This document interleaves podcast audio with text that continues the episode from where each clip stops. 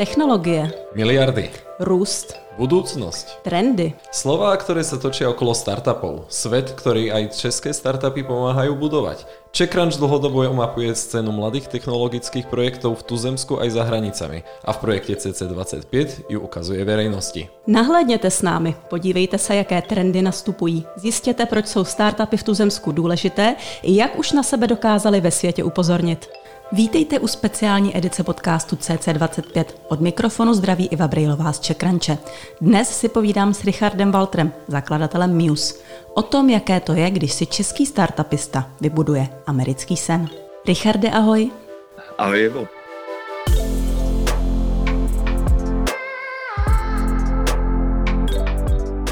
My jsme mluvili nebo i psali o vás, eh, že jste taková startupová pohádka, eh, že jste mladá firma z Česka, která se dostala všude možně po světě. Byla to taková pohádka?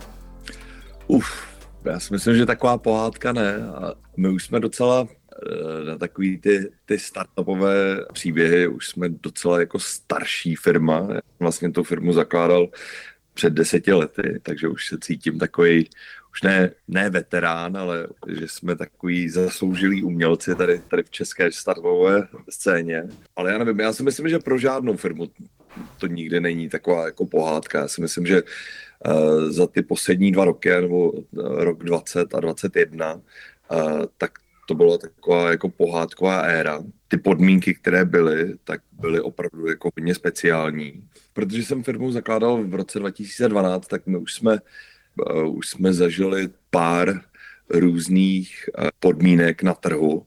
Uh, bych řekl, že když jsme začínali, tak moc jakoby startupy a vůbec technologické firmy nebyly ně, něčím nějak jako speciální. Pak nastala taková doba do toho roku 2021, která byla opravdu taková jako pohádková a teďka si myslím, že budeme tak ještě následující dva, tři roky to bude docela tak těžká doba pro startupy.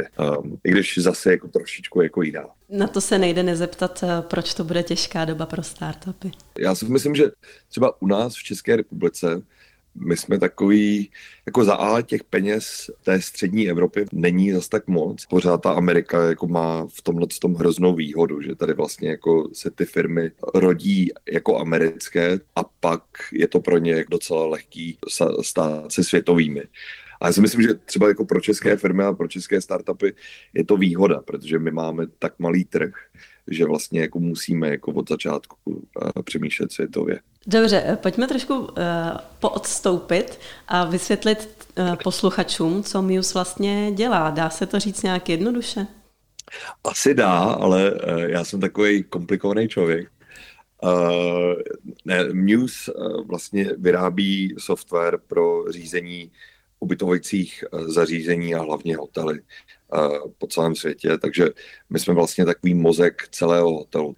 Když přijdete do hotelu a vidíte, že tam eh, je člověk, který na něčem takhle píše, tak to je většinou systém PMS nebo Property Management System a to je vlastně ten, ten systém, který dělá všechny ty check-iny, třeba schromážďuje všechny rezervace, a vlastně celý biznis jednoho hotelu a teďka u nás i v různé řetězce používají náš systém, aby řídili ten vlastně ten celý biznis. A jaká je pravděpodobnost, když půjdu do nějakého hotelu, že vás tam uvidím? Asi teda neuvidím, že jste to vy, ale že, že se vlastně teoreticky setkám s tím programem. Tak já si myslím, že uh, třeba v nějakých částech Evropy, teďka jsem si díval, že v Holandsku uh, jsme překročili takovou tu magickou hranici 20% uh, všech hotelových pokojů a, a v různých dalších částech Evropy je to také. V Čechách je to možná méně než 2%, takže jsme právě dobrá ukázka toho, že, že ten, ten domácí trh není, není až zas tak potřebný pro to, aby člověk postavil obrovskou firmu. Přes vás projdou miliardy dolarů, je to tak? No, my jsme teďka uh, za poslední rok, tak přes nás proteklo asi tak uh, eh, 5 miliard dolarů a z toho vlastně přes eh, naší platební bránu skoro tři. Jak dlouho vám teda trvalo se na tohle dostat? Já vím, že, že jsme se bavili o tom, že uh, funguje to od roku 2012, ale uh, jak dlouho vlastně rostete v takových řádech?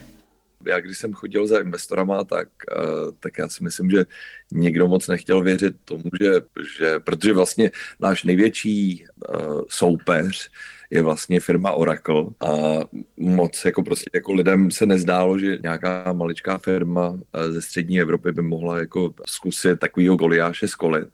Takže se nám moc nedařilo uh, rejzovat peníze tak jsme vlastně nakonec rejzovali poprvé na konci roku 2016, eh, což byl takový seed. Pak jsme měli další kolo v roce 18 um, a pak hnedka na tom, uh, to vlastně bylo, prvně jsme rejzovali asi tak milion euro, pak uh, Series A bylo 6 um, a pak Series B, což bylo takové, to hlavní kolo bylo v roce 2019 um, a tam jsme rejzovali 33 milionů uh, dolarů. Pak přišla pandemie a ten vítr zavál všechno opačným směrem. No. To je hezky řečený. Vy jste měli asi trošku problémy během pandemie, kdy se vám vlastně zavřely všechny místa, kde fungujete.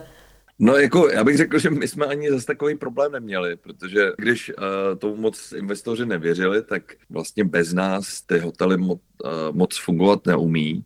Takže když přišla ta pandemie, tak problém nebyl ani s námi, ale spíš s tím, že, že hotely nemohly být otevřený a, a když, a když byly otevření, tak ani neměli tu klientelu. Takže ty dva roky tam byl obrovský útlum. My jsme si mysleli, že možná uh, hotely to vlastně využijí pro to, aby udělali takové, řekněme, jako velké nebo velký skok technologický k takovým řešením, jako, jako je naše. Um, takže opravdu tam byl, tam byl hrozný útlum a my jsme vlastně až v roce 2021 viděli, že celý ten sektor trošičku z toho jako dostává a pak minulý rok byl úplně jako rekordní. My jsme uh, o vás psali, že kráčíte za cílem globálně transformovat celé odvětví pohostinství. Uh, ono to tak zní i podle toho, co si teď říkal, ale z toho českého pohledu, co tohle to znamená? Jak může prostě někdo, ještě jak si tady i zmiňoval, prostě nějaký, nějaká malá firmička ze střední Evropy, mít ambici globálně transformovat vůbec nějaký odvětví a jak se vám to daří? Já si myslím, že se nám to daří docela dobře. Ten svět pohostinství máme rozstřídění vlastně jakoby na, na tři části. První jsou takové ty, ty SMB, což jsou spíš takové ty, ty menší hotely, pak by máme něco, co čemu říkáme mid-market, což jsou třeba 400 pokojů až řekněme po 30 tisíc. A pak jsou vlastně, eh, řekněme, ty, ty větší, ty enterprise firmy, jako je třeba Marriott nebo Hilton a, a nebo tady v Evropě Accor. A já si myslím, že se nám opravdu jako daří ve všech třech částech toho trhu. Bohužel v tomhle odvětví člověk potřebuje všechny tři, protože vlastně, když si někdo chce otevřít, řekněme, hotel s 60 lůžky, tak se vezme většinou generálního, který třeba pracuje v Hiltonu nebo v Mariottu a tak. Ten generální manažer bude chtít pracovat se systémem, který vlastně jakoby zná z těch, z těch největších řetězců a tak tomu vlastně říkáme takový jako mindshare, že, že vlastně všichni musí aspoň eh, znát news, jestli opravdu chceme jako transformovat to, jak hotely vůbec pracují. Um, no a vlastně to, co na to měníme, je, že když se podívá člověk třeba na Airbnb a vidí, jak je to vlastně jako lehký někam přijet, otevřít si nějaký logbox, dostat vlastně jakoby ten klíč, ubytovat se a přespat dva, tři dny, tak já nevím, proč by tohle mělo být víc komplikovaný v nějakém, v nějakém typu hotelu. V hotelech by to mělo fungovat tak, že když je tam vlastně ten recepční, tak ten by měl dělat věci, které vlastně přidávají na té hodnotě toho celého zážitku.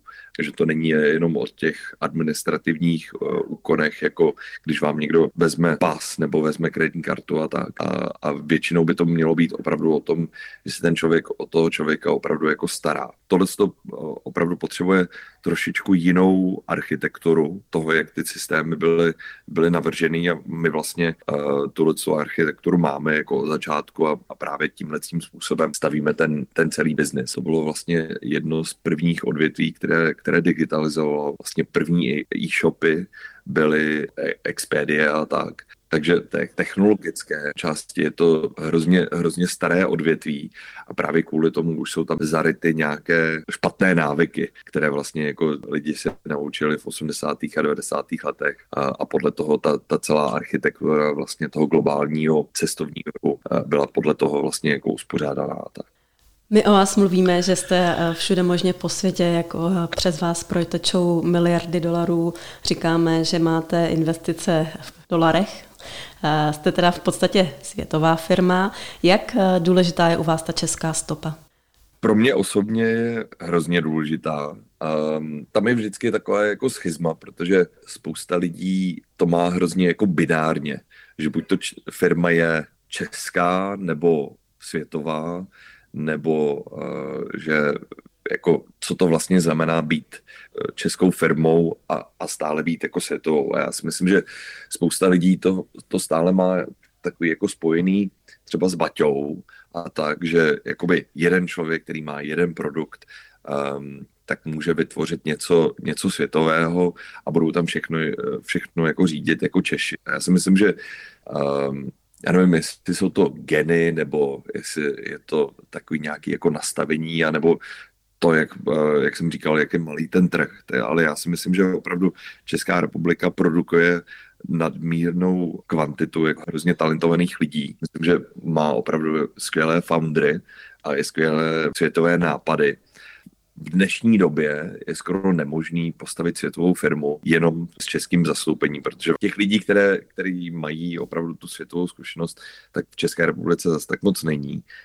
Um, spousta lidí, které mají uh, zkušenost uh, s tím středoevropským trhem, pak jsou lidi, kteří mají zkušenost, řekněme, s tím, s tím východoevropským trhem, ale zase tak moc lidí, kteří postavili vlastně českou firmu za posledních 20 let, která spíše je v západní Evropě nebo právě jako v Americe, zase tak moc opravdu jako není. A pro mě je hrozně důležitý, že ta česká stopa je, že třeba jako hodně a masivně nabíráme eh, z českých škol, Eh, že zkoušíme vychovat české talenty i právě proto, aby oni pak šli vlastně zas do dalších firm a tam vlastně jako lidi jako naučili o tom, jak se staví uh, světové firmy. Ale já si myslím, že tohle se nedá dělat bez toho, aby, aby zkusil člověk taky do, do té firmy zakomponovat vlastně to, to nejlepší z toho světa, takže jako to nejlepší vůbec z různých uh, světových firm. Ty jsi tady zmínil ještě jednu takovou zajímavou a hezkou věc. A to je to, že se snažíte třeba pro ty talenty sahat do České republiky, vzdělávat a podobně. Hmm. Není to poprvé, co to slyším u nějakého českého startupu nebo startupisty. A zajímalo by mě, e, jestli je to něco, co máš třeba dojem, že e, spolu sdílíte, že je to nějaký společný nastavení, e, který máte, který jste získali, nebo že obecně čeští zakladatelé, kteří třeba se rozlezli po světě, kteří jsou úspěšní, tak že mají tyhle ty tendence, protože mají nějaký společný zkušenosti především. Vídáš to taky a, a máš ten dojem? Eh, je spousta lidí právě jako řekněme z té startupové eh, komunity, kde bych řekl, že eh, jsme si jako všichni podobní. Já bych, i když třeba jako ta moje čeština někdy mě opouští a lovím ty slova, tak, ale já bych já bych sebe jako nazval určitě, že bych se viděl jako patriot. A já si myslím, že spousta ostatních českých zakladatelů a founderů tohle to má stejně, že bychom opravdu chtěli hodně dělat pro ten národ. A já si myslím, že taky ta ta Česká republika, když to opravdu jako vezmu kolem a kolem, tak produkuje opravdu skvělí lidi. Eh, to, co je zajímavé, je, že máme firmu, která se jmenuje Product Board a uh, skvěle vlastně učí celý svět, jak, jak se staví produkty, ale když se vlastně podívám na to, co se učí na těch našich školách, anebo jak talentovaní čeští produktoví lídři jsou versus, řekněme, třeba jako švédští nebo, nebo angličtí, nebo i ty američtí, tak tam si myslím, že trošičku jako zaostáváme právě jako za touhletou jako špičkou, že já si myslím, že uh, produkujeme skvělé technické talenty, ale uh, měli bychom produkovat víc uh, produktových talentů a je třeba obchodních talentů. A v tomhle jsem si myslím, že hodně, hodně zaostáváme za tou, za tou absolutní špičkou. tím, jak máme velký ten automobilový průmysl a tak, tak si myslím, že jsme se trošičku zakotvili na tom, že jsme skvělá vlastně jakoby montovna pro, pro německé firmy, ale já si myslím, že co se týče produktu a, a té míry dovednosti a vlastně jako i, i invence, kterou tady v České republice jako máme, tak si myslím, že právě málo na tohle to sázíme a málo se to i, i tak nějak, jako řekněme, jako propaguje.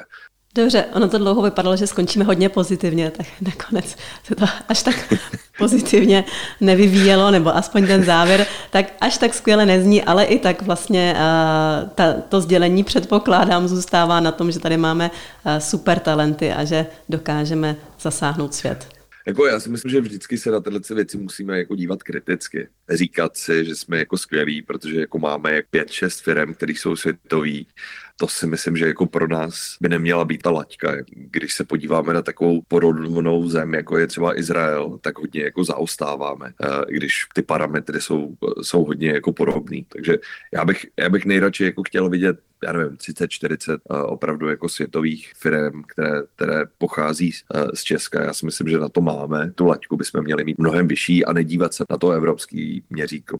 Dobře, děkuji moc, budeme ty startupy hledat. Doufám, že je najdeme a doufám, že pomůžeme třeba vyrůst, nebo aspoň upozorníme na to, že rostou. Richarde, moc ti děkuji. Já taky děkuji.